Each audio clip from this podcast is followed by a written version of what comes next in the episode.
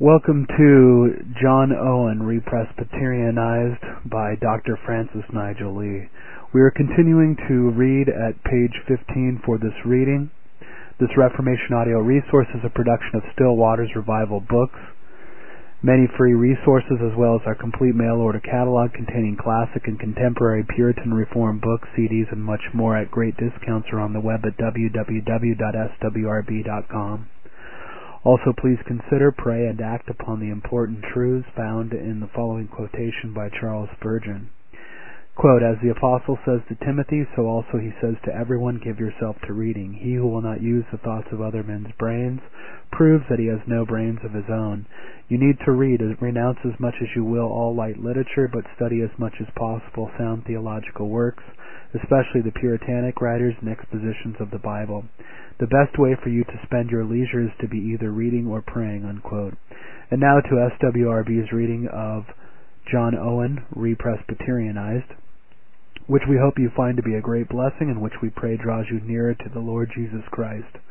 For he is the way, the truth, and the life, and no man cometh unto the Father but by him. John chapter 14, verse 6.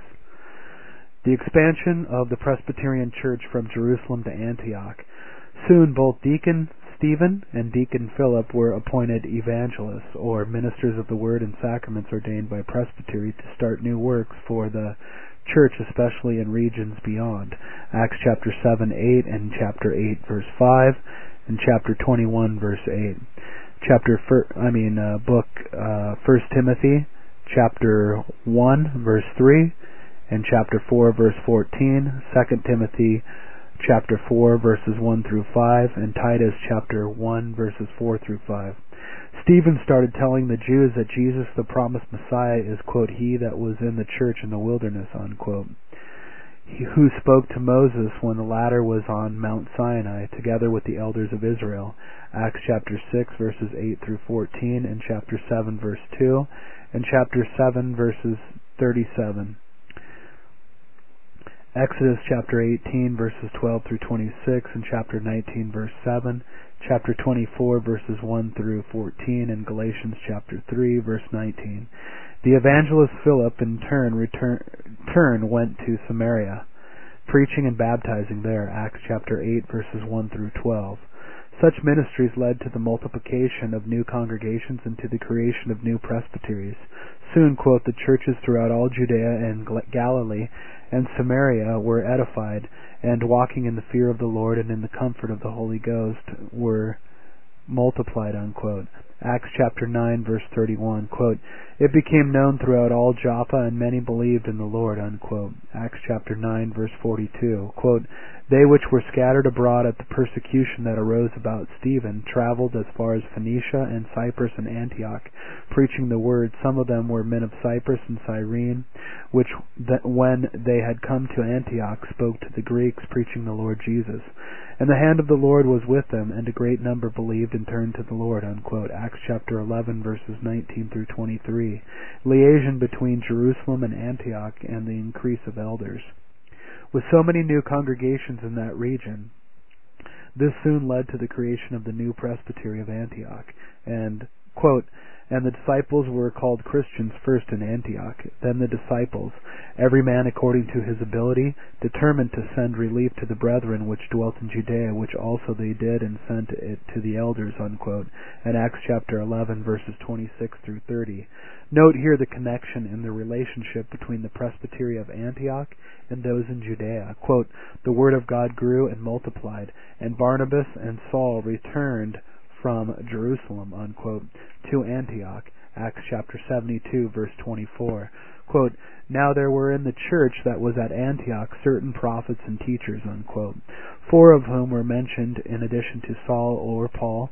Quote, as they ministered to the Lord, the Holy Ghost said, separate your, separate Barnabas and Saul unto me, for the work whereunto I have called them, unquote.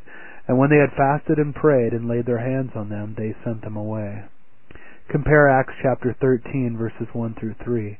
Thus commissioned as missionary evangelists by the Presbytery of Antioch, Reverend Saul and Barnabas preached the word and created house churches in Cyprus and in what is now Turkey. Acts chapter 13 verse 4 to Acts, cha- to Acts chapter 14 verse 21. Quote, and when they had ordained them elders in every church, they commended them to the Lord in whom they believed. After they had passed through uh, Pisidia, they went down into Attalia, and then sailed to Antioch, from whence they had been recommended to the grace of God for the work which they fulfilled. Quote, and when they were come and had gathered the Antiochian presbytery of the church together, they rehearsed all that God had done with them, and how he had opened the door of faith unto the Gentiles and there they stayed for a long time with the disciples. Unquote. Acts chapter 14, verse 23 through 28. Dissension in presbyteries led to the calling of a synod. However, quote, certain men which came down from Judea taught the brethren and said, Unless you get circumcised after the manner of Moses, you cannot be saved. When therefore Paul and Barnabas had no small dissension and disputation with them, they determined that Paul and Barnabas and certain other of them should go up to Jerusalem to the apostles and elders about this question. And when they had come to Jerusalem, they were received by the church and by the apostles and elders, unquote, in Acts chapter 15 verses 1 through 4. According to Acts chapter 15 2, representatives of the presbyteries of at least Antioch and Jerusalem now met together in order to settle a very important matter after quote, no small dissension and disputation unquote, had plagued the church. Indeed, it seems that representatives would also have been sent from the equally concerned presbyteries of Syria and Cilicia. In Acts chapter 15, verse 23, and Acts chapter 15, verse 41. For a great doctrinal controversy had arisen in the apostolic congregations first in Judea and later, and later in Antioch and Syria and Cilicia. It was a controversy as to whether converts to Christianity from heathendom, in addition to needing to be baptized, needed also to be circumcised, quote, after the manner of Moses, unquote. The matter was sent up by way of reference or referral, apparently by the regional presbytery of Antioch, Acts 13 verse 1 through 5 and 14 verse 27 and possibly also by the regional presbytery of Syria and the regional presbytery of Cilicia. Acts chapter 15 verse 23 and chapter 15 verse 41. It was referred not to a mere congregation, however influential in Jerusalem, but to the apostles and elders themselves. Acts chapter 15 verse 2. In other words, to a synod which came together precisely to adjudicate on this. Indeed, the very word synod from the Greek words son and cod, os, alias with and road, means precisely a crossroads where people would gather for meetings. Quote, the apostles and elders came together for to consider this matter, unquote, in Acts chapter 15 verse 6. These apostles and elders and they alone came together to consider the matter, Acts chapter 15 verse 6. Other non-commissioned persons present were simply observers at the synod, such as quote the multitude unquote in Acts chapter 15 verse 12 and quote the whole church unquote.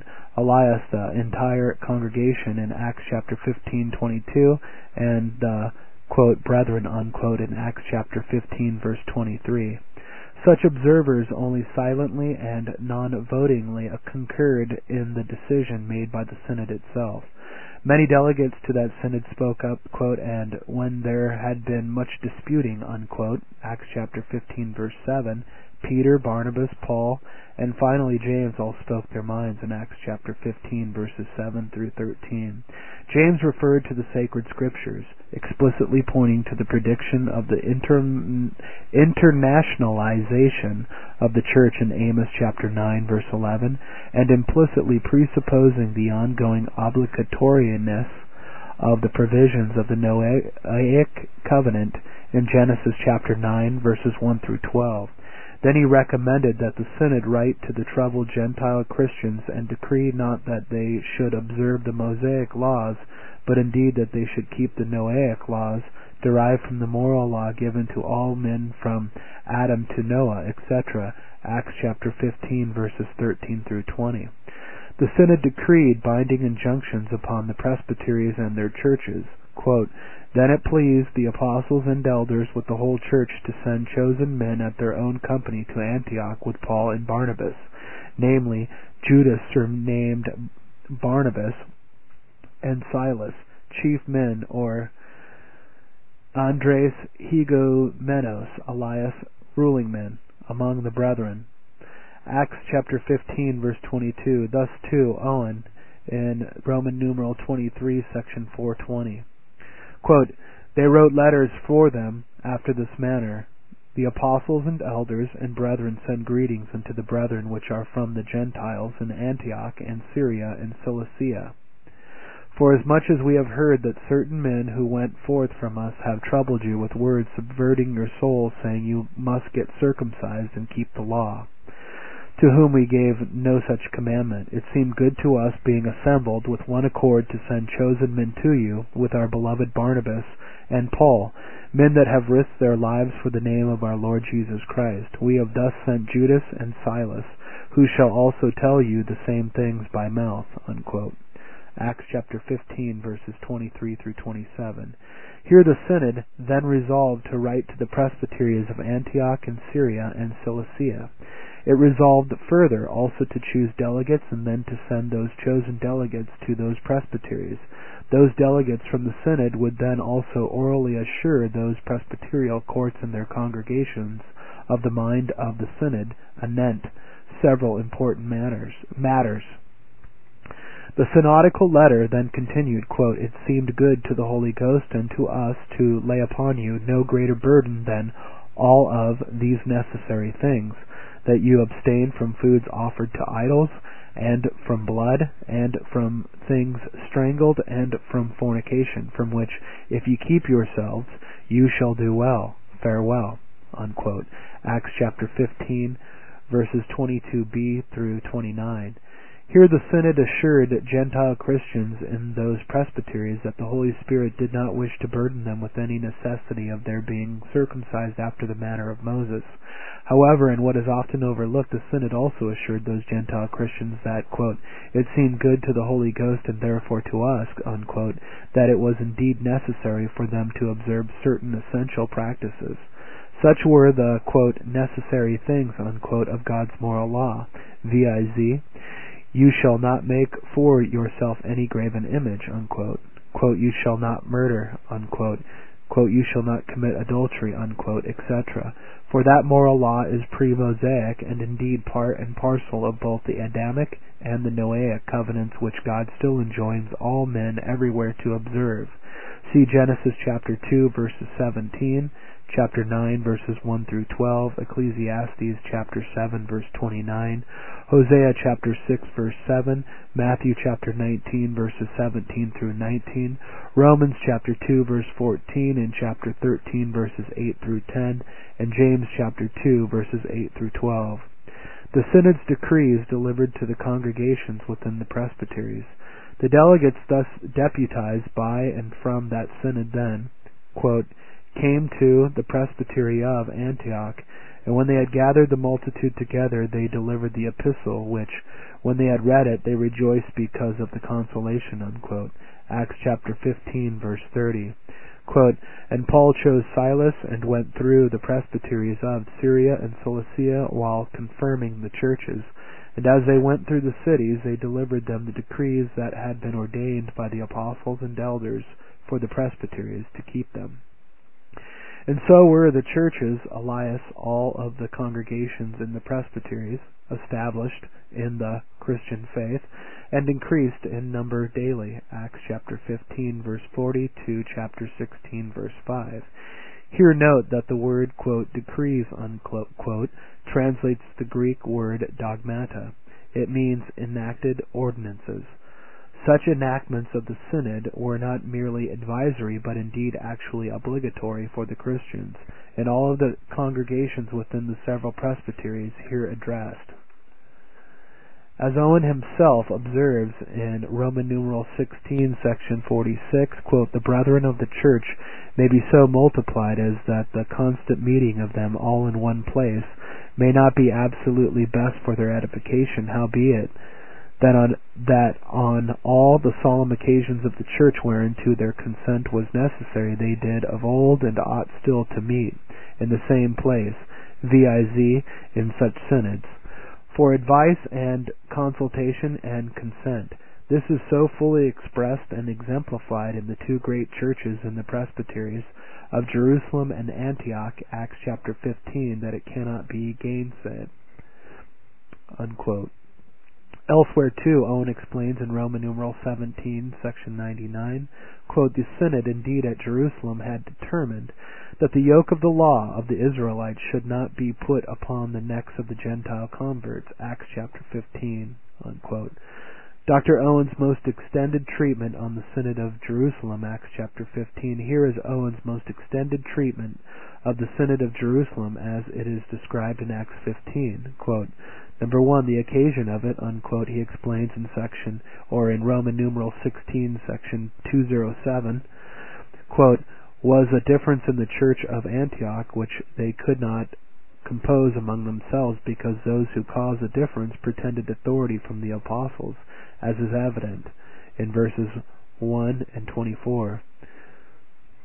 Number two, the meaning of its convention, alias the reason for its being then convened, was the reference of the matter in debate made by the church at Antioch. Number three, the persons constituting the synod were the apostles, elders, and brethren of the church at Jerusalem, and the messengers, commissioners, of that of Antioch, with whom Paul and Barnabas were joined in the same delegation. Number four, the matter in difference was debated as unto the mind of God concerning it in the Scripture and out of the Scripture. On James's proposal, the determination was made.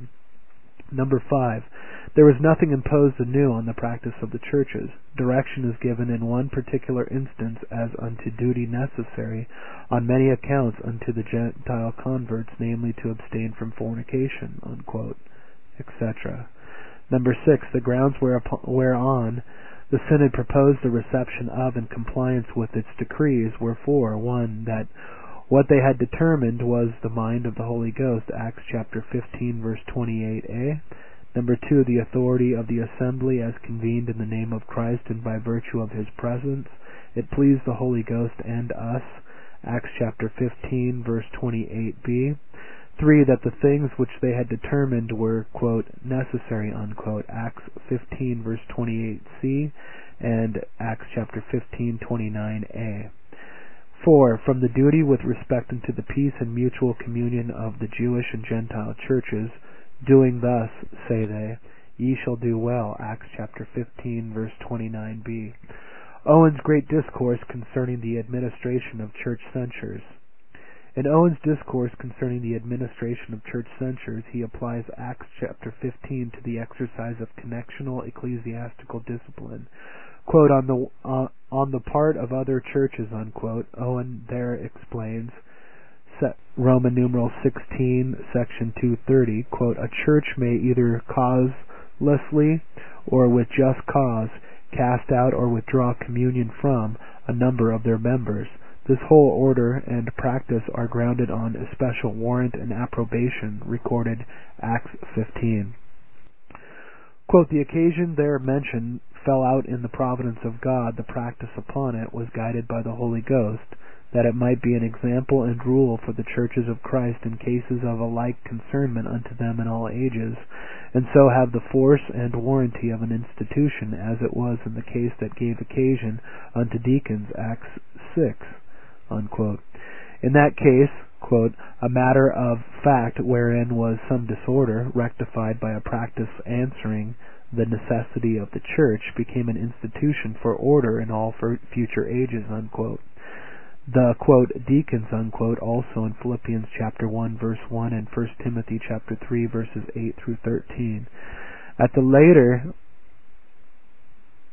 Jerusalem General Assembly in Acts 15, quote, in that synod, the truth was searched out amid the mind or the Holy Ghost searched into by reasonings and the consideration of Scripture testimonies, whereby they were guided in their conclusion and determination that wherein many churches are concerned should be considered, advised upon, and determined by more churches holding communion together and meeting for that purpose for by their messengers, unquote, alias their commissioners. Quote, to deny an institution of so great necessity to the peace and edification of the churches, will give great countenance unto men who, supposing such defects, are ready to supply them with their own inventions. Unquote. Thus Dr. Owen, what a good description of the "inventions" of independency. Presbytery elders in the church courts at Ephesus and Rome and Crete. In Acts chapter 20 verses 17 through 28, Paul admonished all of the elders in Ephesus.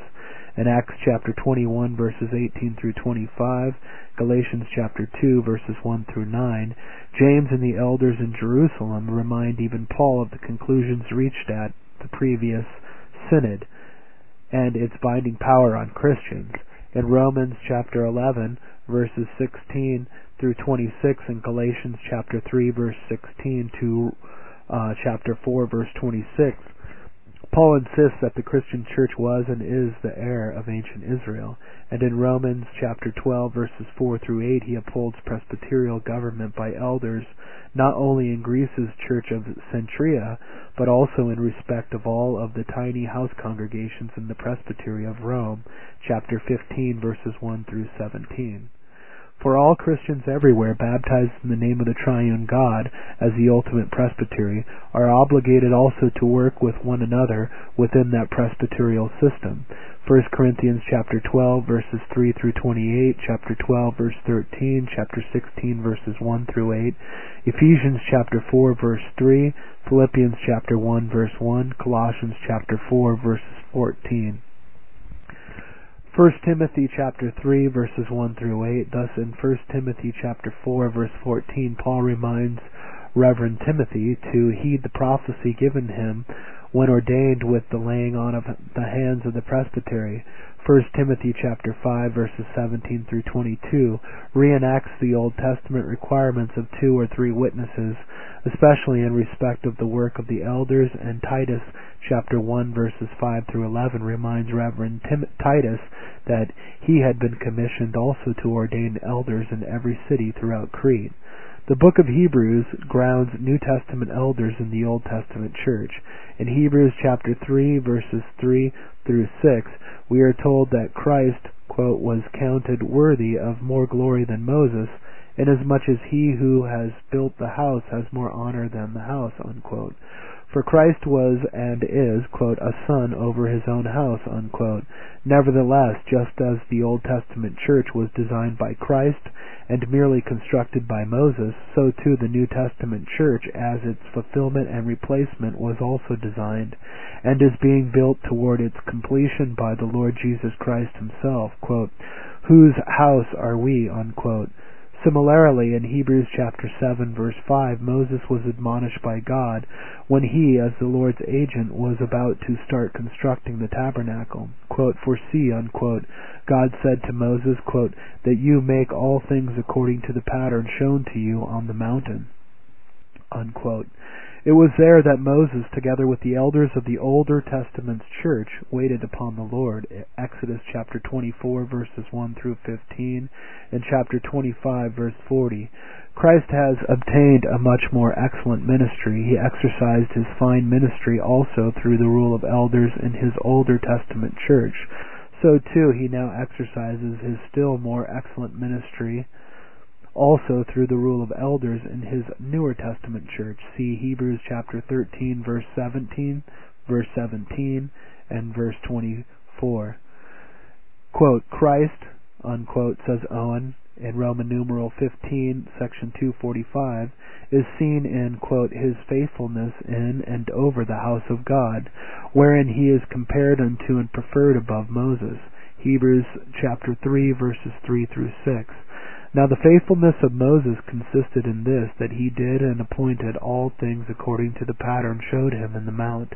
Hebrews chapter 7 verse 5, that is, all whatever it was the will of God to be revealed and appointed for the constitution, order, rule, and worship of his church, and to nothing else.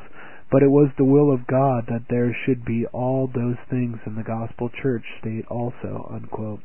For the church in both Old and New Testament times was and is the same Presbyterian system, in which Christ ruled and keeps on ruling, through his elders in their graded ecclesiastical courts. In Hebrews chapter 10 verses 23 through 29, Christians everywhere are urged also today not to neglect the gathering of themselves together and are warned about the testimony of two or three elders also in Old Testament times in Deuteronomy chapter 7 verses 16 I mean verse 6 through 9. Thus in the very next chapter, Hebrews chapter 11 verses 1 through 4, members of especially the New Testament church are reminded of the faith and action of the presbyterioi, Abel and Enoch and Noah, whom also Owen regards as senores. Hebrews chapter 11 verse 1 through 4, with chapter 12 verses 1 through 2, and chapter 12 verses 6 through 9, and chapter 12 verse 22, with chapter 13 verse 17, I mean verses 7, verse 17, and verse 24.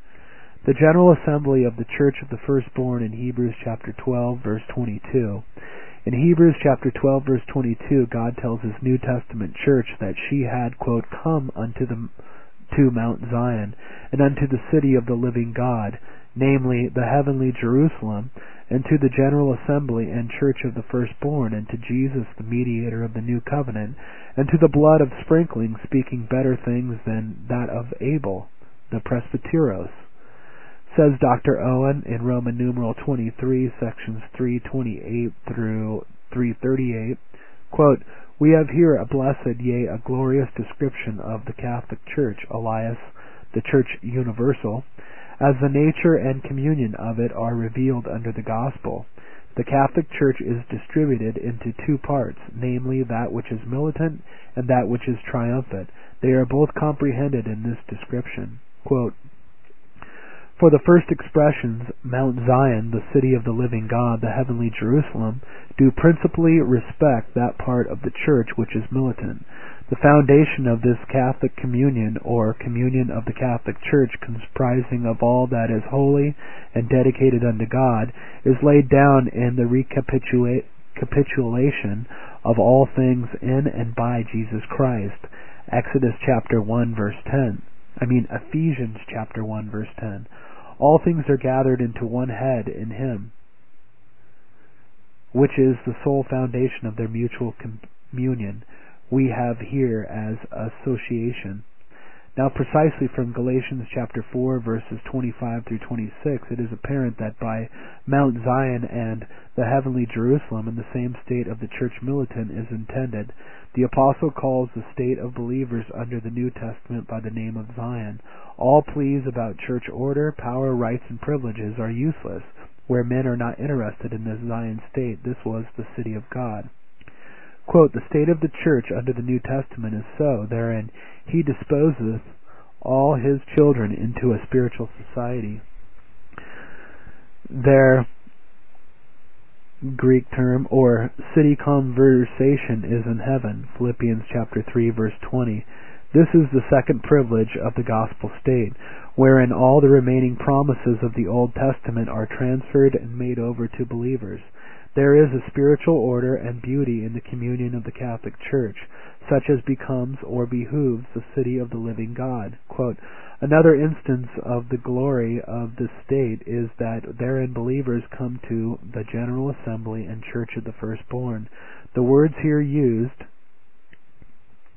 Greek term and Greek term, are borrowed from the customs of those cities whose government was democratical.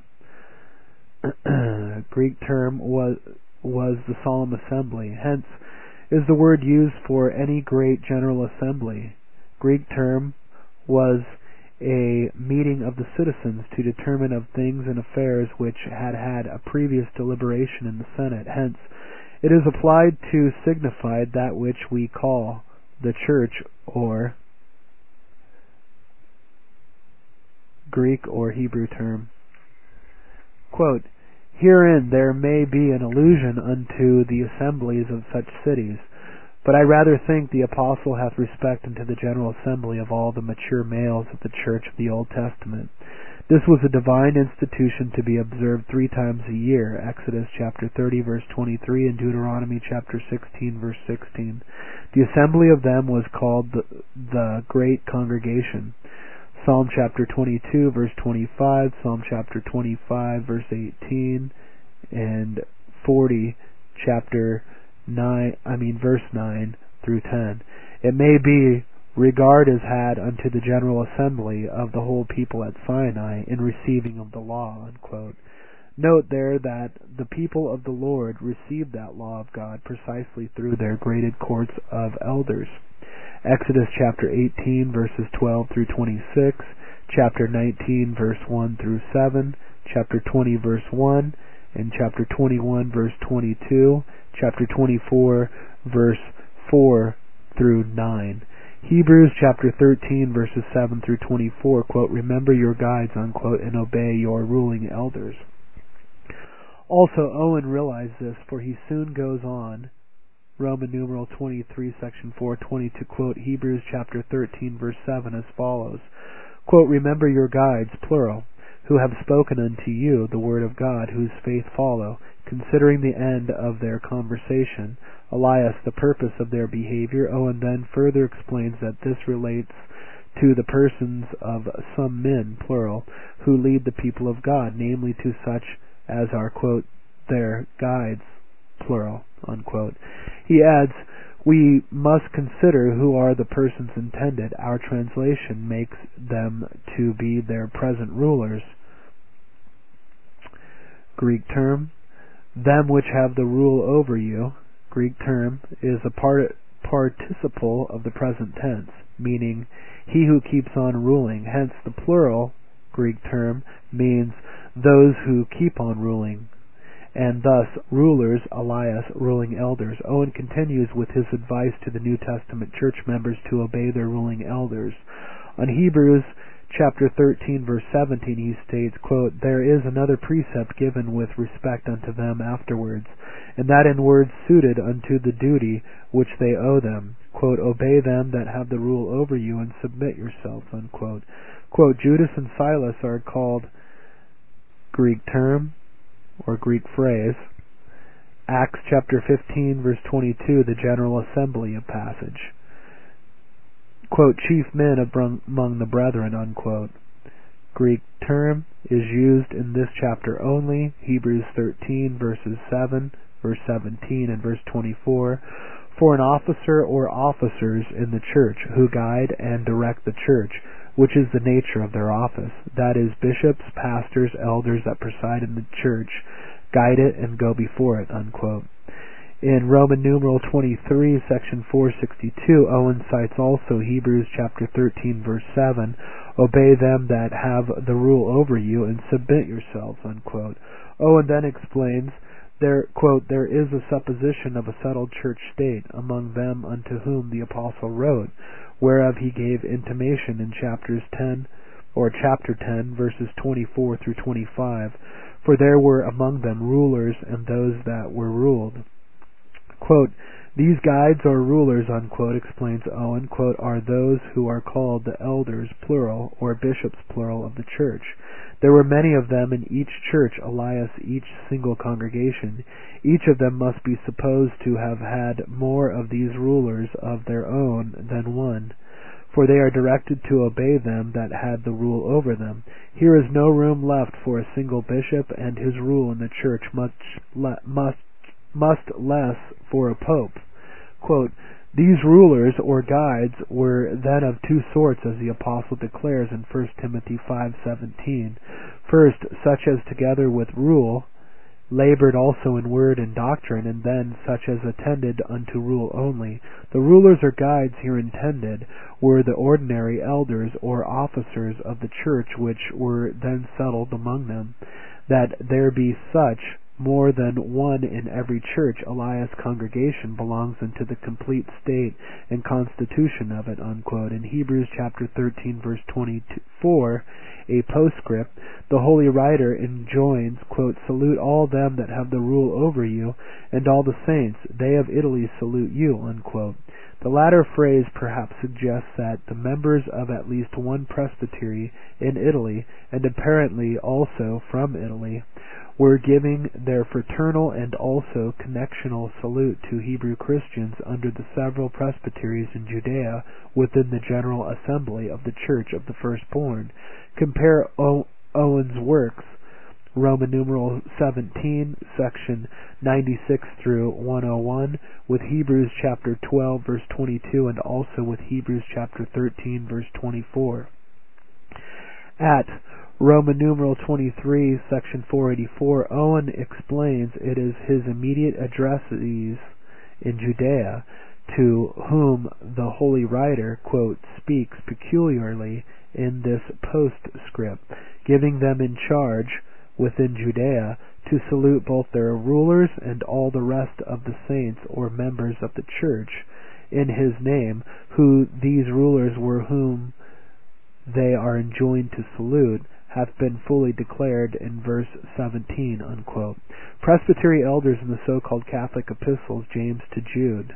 In James 1, chapter 1, verse 1, and chapter 5, verse 14, needy Christians among all of the twelve tribes of Israel were urged to call in the elders, plural, of the church to pray for those who were sick. 2.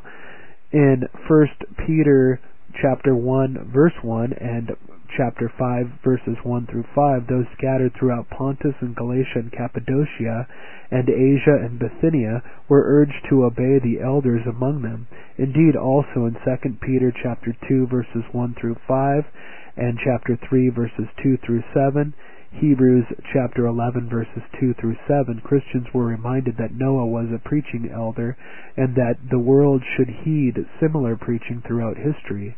In 1 John chapter 2 verses 9 through 14, the apostle urges this or urges his beloved Christian addressees to maintain the bond of their covenantal solidarity with all of their brethren be they quote little children unquote or quote fathers unquote or quote young men unquote etc in 1 John chapter 2 verse 19 he warns these groups not individualistically to backslide into independency.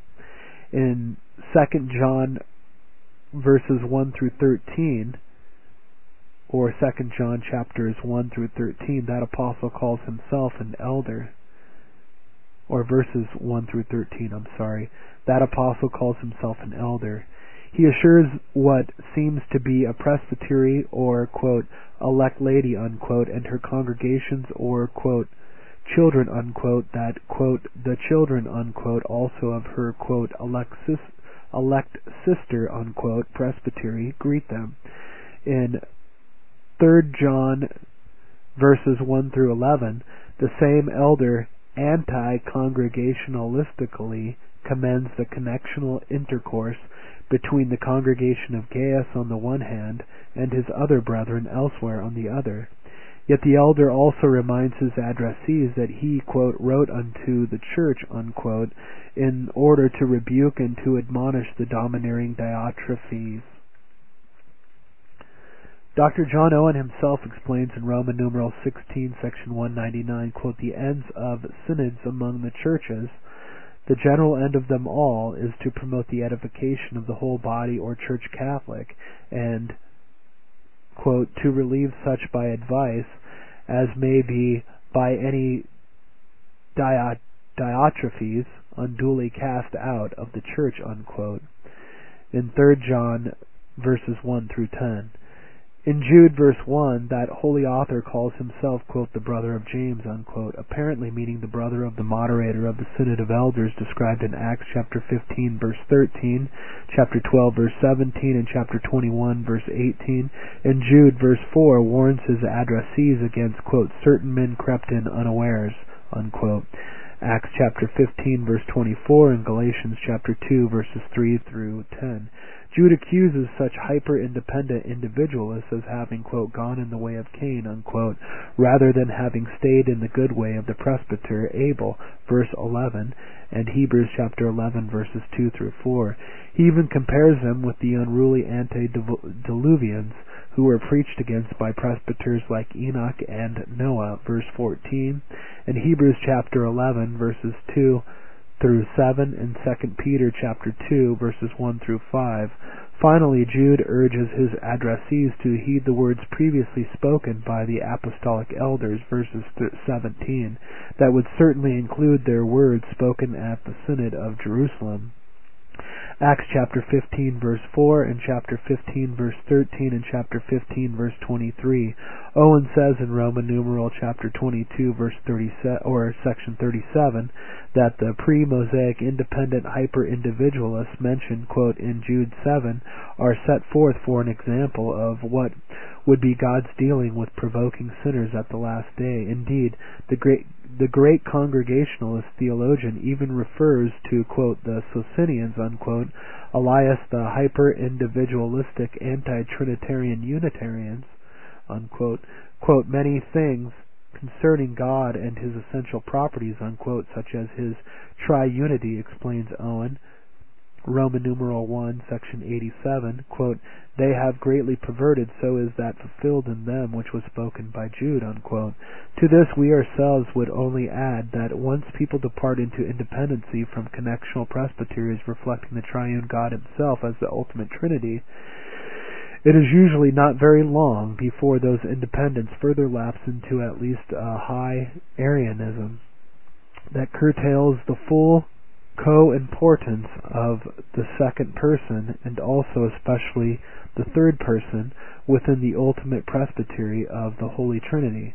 It also undercuts the full deity even of the first person himself by leaving him from all eternity as a quote non-father unquote bereft of the filial companionship of a co-eternal son and devoid of perpetual fellowship with him in the Holy Spirit.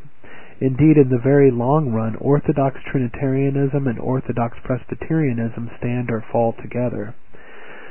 The Presbytery and the two dozen elders in the Trinity's book of Revelation. In Revelation chapter 1 verses 10 through 20 and chapter 2 verse 1 to chapter 3 verse 20, one finds a beautiful picture of Presbyterian church government. For there are seven different congregations reflecting both the oneness and the manyness of the triune God himself, Revelation chapter 1 verses 4 through 6, are organically and indissolubly conjoined within the same presbytery, as seven different branches of one and the same golden candlestick. Exodus chapter 25 verses 31 through 40 and chapter 37 verse 17. Dr. John Owen, too, in Roman numeral 15, section 512, saw that, quote, all Christians were originally of one mind unto joint communion. The discipline of the church consists in the due exercise of that authority and power which the Lord Jesus Christ hath granted unto the church for its continuance, increase, and preservation, in order and holiness according to his appointment. Revelation chapter 2, verses 2 and 20. Unquote. In Revelation chapter 4 verse 4 and chapter 5 verse 8 verses 8 through 14, the apostle John saw in heaven, quote, four and twenty seats or thrones, and upon the seats four and twenty elders sitting, unquote.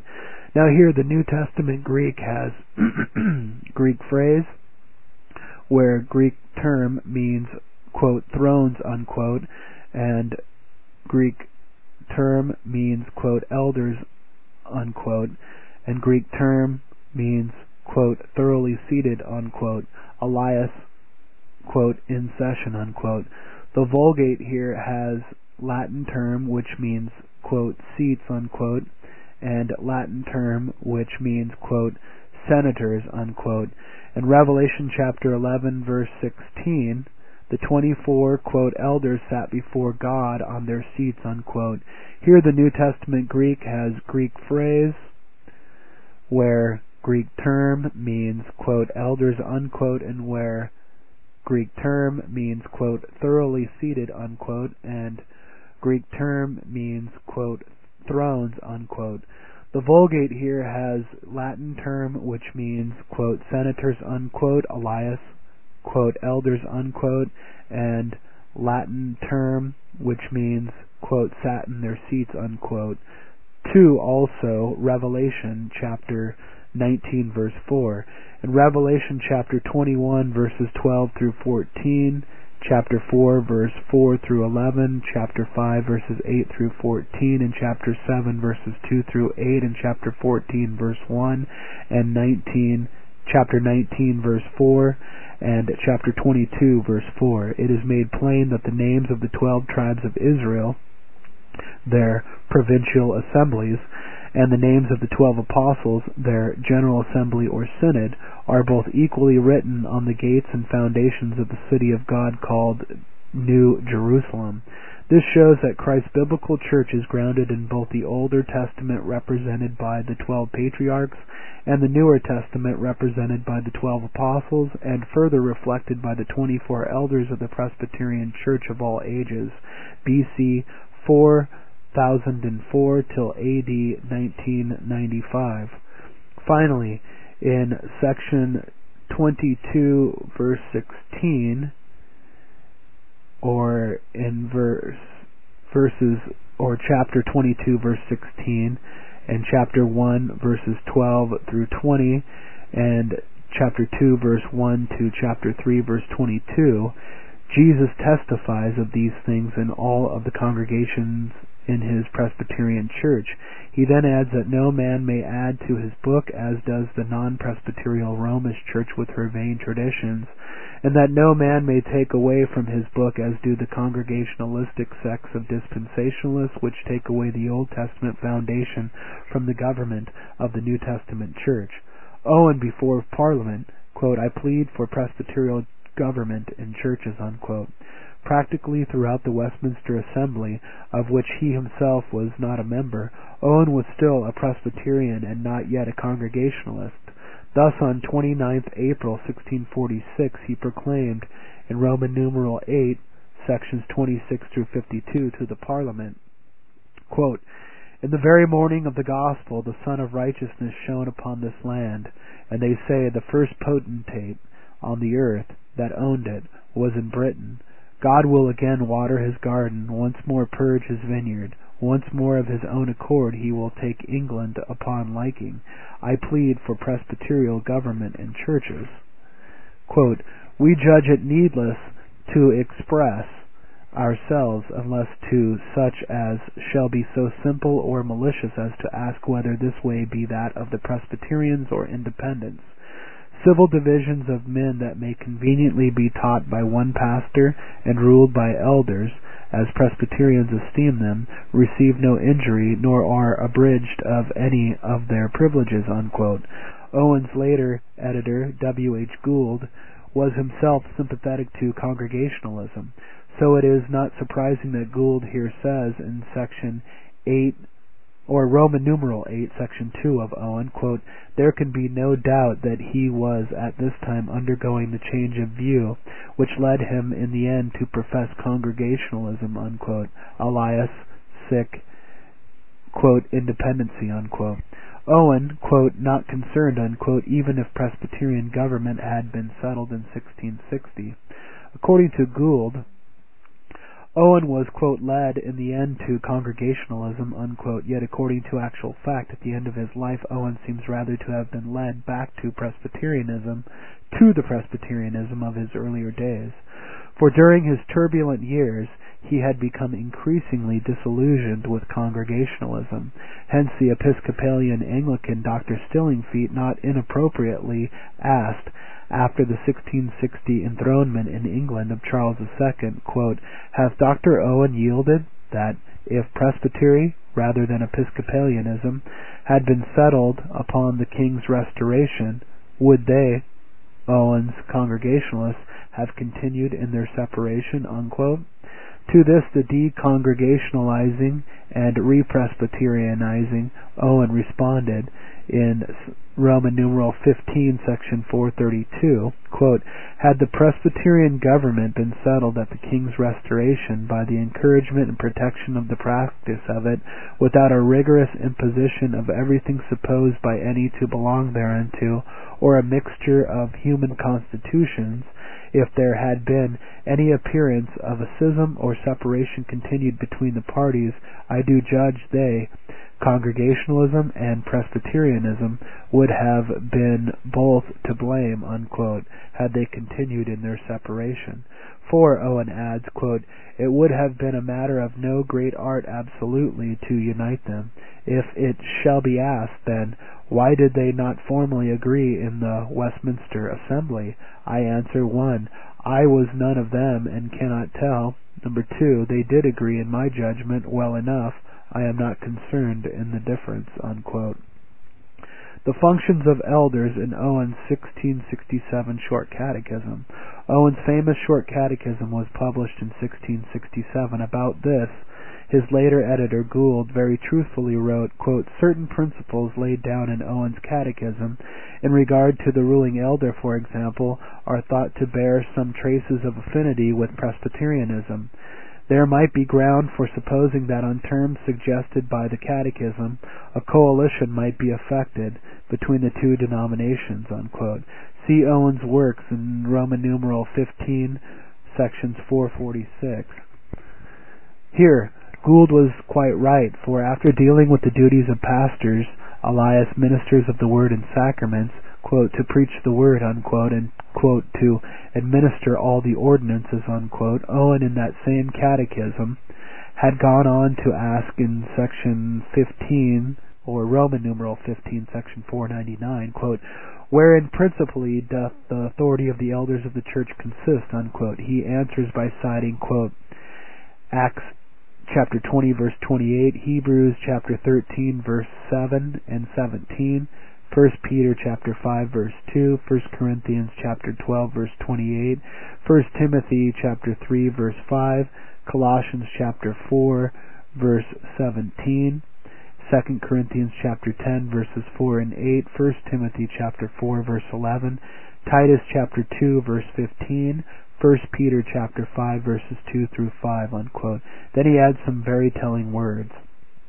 Quote, the means whereby the Lord Christ communicates this power unto men, unquote, explains Owen as clearly as one might possibly wish, quote, is by his law and constitution exercised in his church by such and such persons. Matthew chapter 16 verse 19, chapter 18 verses 17 through 20. The way then whereby the elders of the church do come to participate of the power and authority which Christ hath appointed to be exercised in his church is by their and the church's due observance of the rules and laws given by him for their election and setting apart unto that office. Hebrews chapter 5 verses 4 and 5, Acts chapter 14 verse 23, unquote. Significantly, precisely that last text records the appointment of elders specifically by representatives of the presbytery after their prior election by the congregation, but only at the instance of the presbytery's leaders of the apostolic church as such. Acts chapter 13 verses 1 through 5, and chapter 14 verses 23 through 27, and chapter 6 verses 1 through 6. Owen says in Roman numeral 15, section 501, quote, The reason therefore why the consent of the church is required unto the authoritative acting of the elders therein is not because from thence any authority doth accrue unto them anew which virtually and radically they had not before, but because by the rule of the gospel this is required to the orderly acting of their power. If it be asked, quote, What then shall the elders do in case the church refuse to consent unto such acts as are indeed according to rule and warranted by the institution of Christ? Unquote. It is answered that they are, quote, diligently to instruct them from the word in their duty, two, to declare unto them the danger of their dissent, three, to wait patiently for the giving of light and obedience unto the church, and four, in case of the church's continuance in any failure of duty, to seek for advice and counsel from the elders and brethren of other churches. Then Owen further asks in Roman numeral 15, section 528, quote, wherein consists the duty of any church of Christ towards other churches, unquote. Dr. Owen answers, Dr. Owen's answer includes also the following duties, quote, communicating supplies, Acts chapter 11, verses 29 through 30, unquote, quote, receiving with love and readiness the members of them into fellowship, Romans chapter 16 verses 1 through 2, 3 John um, verse uh, 8 through 9, and quote, making use of their counsel, Acts chapter 15 verse 2 and 6, unquote. The above mentioned Acts chapter 11 verse 29 records donations being sent to the elders of the Jerusalem Presbytery superintending many thousands of Christians within that region. And Romans chapter 16 verse 1 commends Phoebe from the Cenchrea congregation in the Presbytery of Corinth to the various house congregations within the Presbytery of Rome. Romans chapter 16 verses 5 through 15. Indeed, the above the above mentioned text, Acts chapter 15 verses 2 through 6 records the beginning of the deliberations of the General Assembly in Jerusalem in answer to its receipt of the reference from the Presbytery of Antioch. This is to be found just prior to its formulation of binding decrees to be kept by, quote, the churches, unquote, in all of, quote, the cities unquote, of Antioch and Cilicia and Syria, where congregations had been established, Acts chapter 13 verse 1, chapter 14 verses 23 through 27, chapter 15 verse 1 through 41, and chapter 16 verses 4 through 5. Owen states in Roman numeral 15 section 530, quote, it follows that in, in case any church singular do give offense unto other churches plural, those other churches may require an account from them, admonish them of their faults, and withhold communion from them in case they persist in the error of their way. Hence also it follows that those that are rightly and justly censured in any church singular ought to be rejected by all churches plural, whatever because of their mutual communion, in case there had been any difficulty or doubt in the procedure of the church singular, they would have taken the advice of these churches plural, with whom they were obliged to consent or consult, to consult. Unquote. The final re-Presbyterianization of Do- Reverend Dr. John Owen. Presbyterian Baxter was so impressed by words like these in Owen's catechism that he wrote to him proposing union between the Congregationalists and the Presbyterians. To that, Dr. Owen himself replied, Roman numeral 1, section Roman numeral 109 through um, 121. Quote, I judge your proposals worthy of great consideration. I see no reason why all the true disciples of Christ might not, upon these and the like principles, condescend in love unto the practical concord and agreement, which not one of them dare deny to be their duty to aim at. Unquote. Owen himself in Works chapter 16, uh, section 2, or Roman numeral 16, section 2, told several men that he could readily join with Presbytery the way it was exercised in Scotland. Moreover, historian Wodrow, in his own 1716 Analecta, in 1842 edition, uh, section or um, section 2, um, uh, or edition 1842 edition 2, section the number 2 and then section 263 and the number 2 in section 309 records, quote, Blackwell tells he had this account of Owen at his death from persons who were with him that he expressed himself very much in favor of Presbyterian government and said he was persuaded that Presbytery was the way to God. Quote, Redpath told me he visited Dr. Owen on his deathbed, and Presbytery and Episcopacy came to be discoursed of. The doctor said how he had seen his mistake as to the independent way, and declared to him a day or two before his death that after his utmost search into the Scriptures and antiquity, he was now satisfied that Presbytery was the way Christ had appointed in his New Testament church. Unquote. Owens posthumously printed True Nature of a Gospel Church and Its Government. Owen died in 1683. One of his most important tracts, The True Nature of a Gospel Church and Its Government, was published posthumously six years later in 1689. Rightly, the, the later Congregationalistic editor W. H. Goold, or Goold, admitted in his own quote prefatory note unquote thereto in Roman numeral chapter um, let's see, chapter, I can't tell what this is saying, that because, quote, of some statements in the following treatise, it has been gravely argued that the author returned to the Presbyterianism of his earlier day, early days before he died, unquote. Those statements are found especially in Owen's chapter on, quote, the communion of churches, unquote. Quote, this communion, unquote, Owen he, there insists in, section, in Roman numeral 16, section 183 is incumbent on every church with respect unto all other churches of Christ in the world equally, unquote. Apparently thinking of 1 Corinthians chapter 12 verses 3 through 26, especially verse 13, and Ephesians chapter 4 verses 1 through 16, especially verse 5. Owen emphasized in Roman numeral 16, section 189, that, quote, that the true and only union of all particular churches consists in that which gives form, life, and being unto the Church Catholic. They have all one and the same God and Father, one Lord Jesus Christ, one faith and one doctrine of faith, one hope of their calling or the promised inheritance, one regeneration, one baptism, one bread and wine, and are united unto God and Christ in one spirit. Two, quote, two things concur, unquote, explains Owen, quote, unto the completing of this union of the churches. One, their union or relation unto Christ. Two, that which they have among themselves.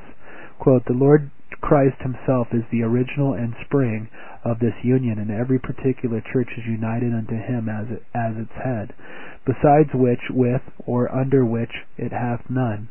This relation of the church unto Christ as its head, the apostle expressly affirms to be the foundation and cause of its union, Ephesians chapter 4 verses 15 through 16.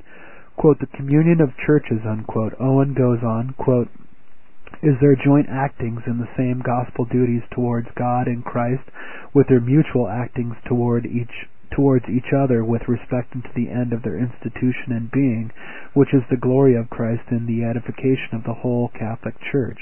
Quote, Churches have communion unto their mutual edification by advice in synods or councils. Synods are the meetings of diverse churches by their commissioned messengers or delegates to consult and determine of such things as are of common concernment unto them all by virtue of their communion which is exercised in them. Quote, the union of all churches as before described in one head by one Spirit through one faith and worship unto the same ends, doth so compact them into one body mystical as that none of them is or can be complete absolutely without a joint acting with other members of the same body. This acting in synods is an institution of Jesus Christ in the nature of the thing itself, fortified with apostolical example, for having erected such a church state and disposed all his churches into such order and mutual relation unto one another as that none of them can be complete or discharge their whole duty without mutual advice and counsel. He hath thereby ordained this way of their communion and synods, no other being possible unto that end.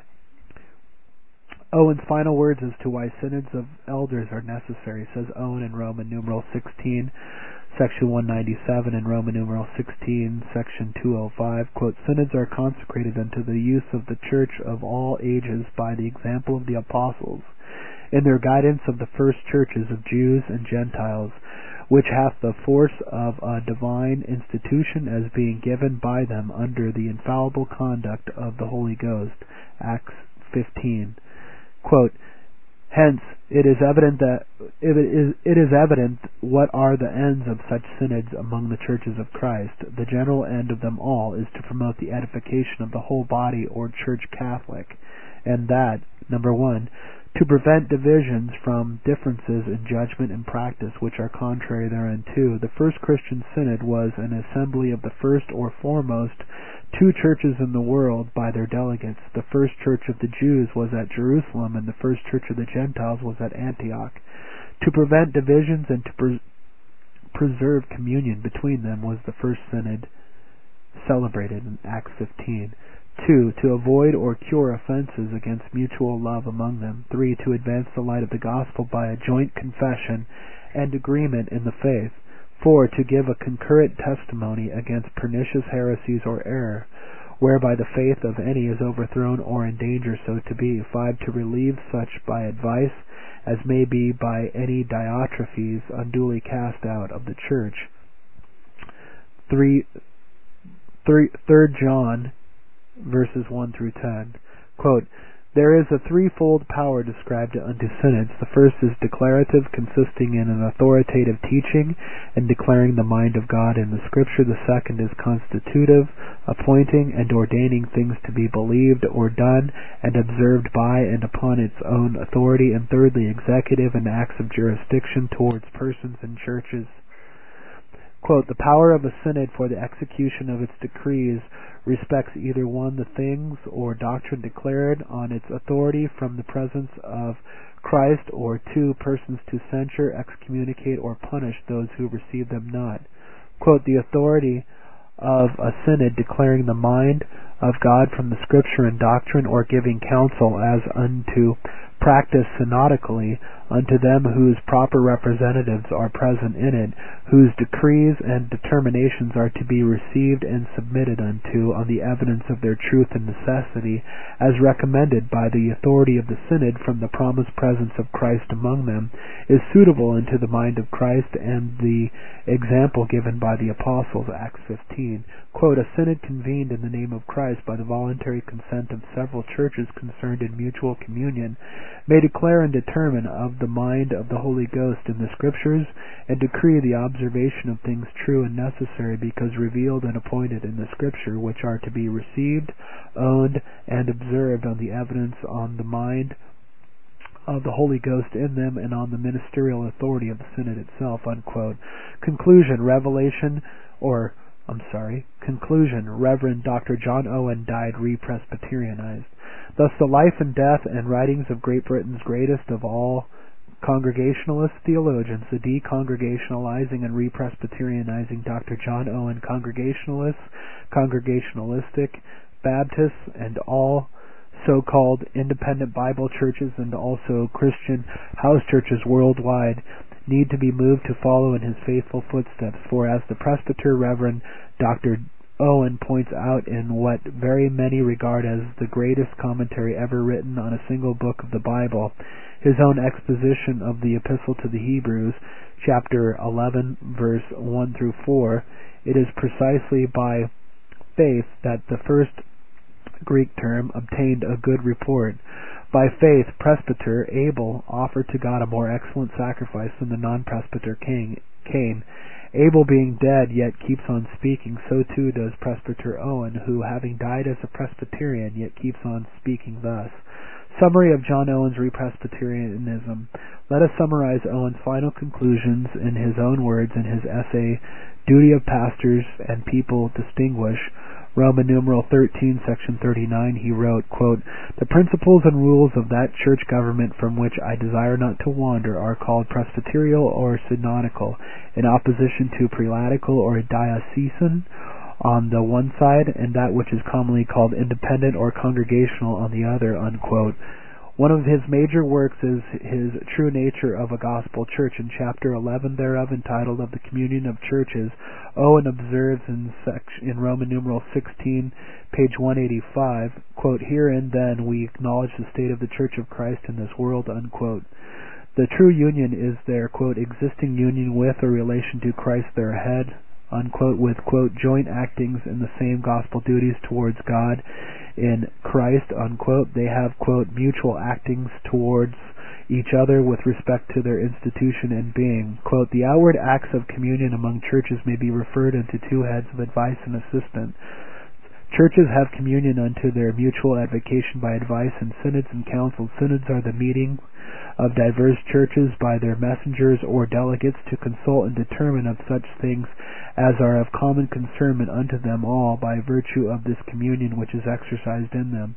Quote, this acting in synods is an institution of Jesus Christ in the nature of the thing itself, fortified by apostolical example. Truth, peace, and love may be lost among churches, and so the union of the Catholic Church in them be dissolved unless this means for their preservation and reparation be made use of.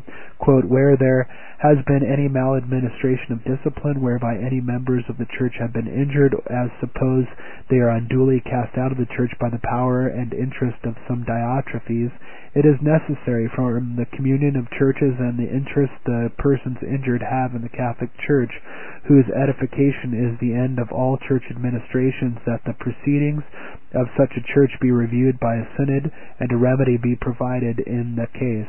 Quote, if it be reported or known by credible testimony that any church hath admitted into the exercise of divine worship anything superstitious or vain, the church itself then not endeavoring in its own reformation and repentance, other churches walking in communion therewith by virtue of their common interest in the glory of Christ and the honor of the gospel after more private ways for its reduction, as opportunity and duty may suggest unto their elders, ought to assemble in a synod for advice either as to the use of further means for the recovery of such a church, or to withhold communion from it in case of obstinacy in its evil ways. It were not amiss if those churches which walk in express communion would frequently meet in synods to inquire into the spiritual state of them all and to give advice for the correction of what is amiss. Quote, here it is evident what are the ends of such synods amongst the churches of Christ.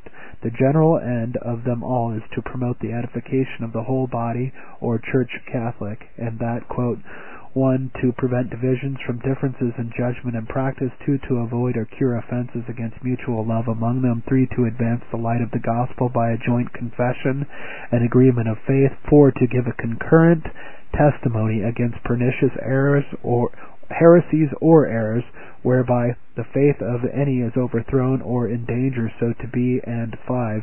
To relieve such by advice as may be by any Diotrephes unduly cast out of the church. Quote, Respect unto the causes or occasions of them will determine what may be necessary on such occasions to constitute a synod. That kind of synod, which some call a classis or presbytery, which is a convention of elders or officers of sundry parochial churches, is the constitution of particular churches by the combination of them all into one unto edification.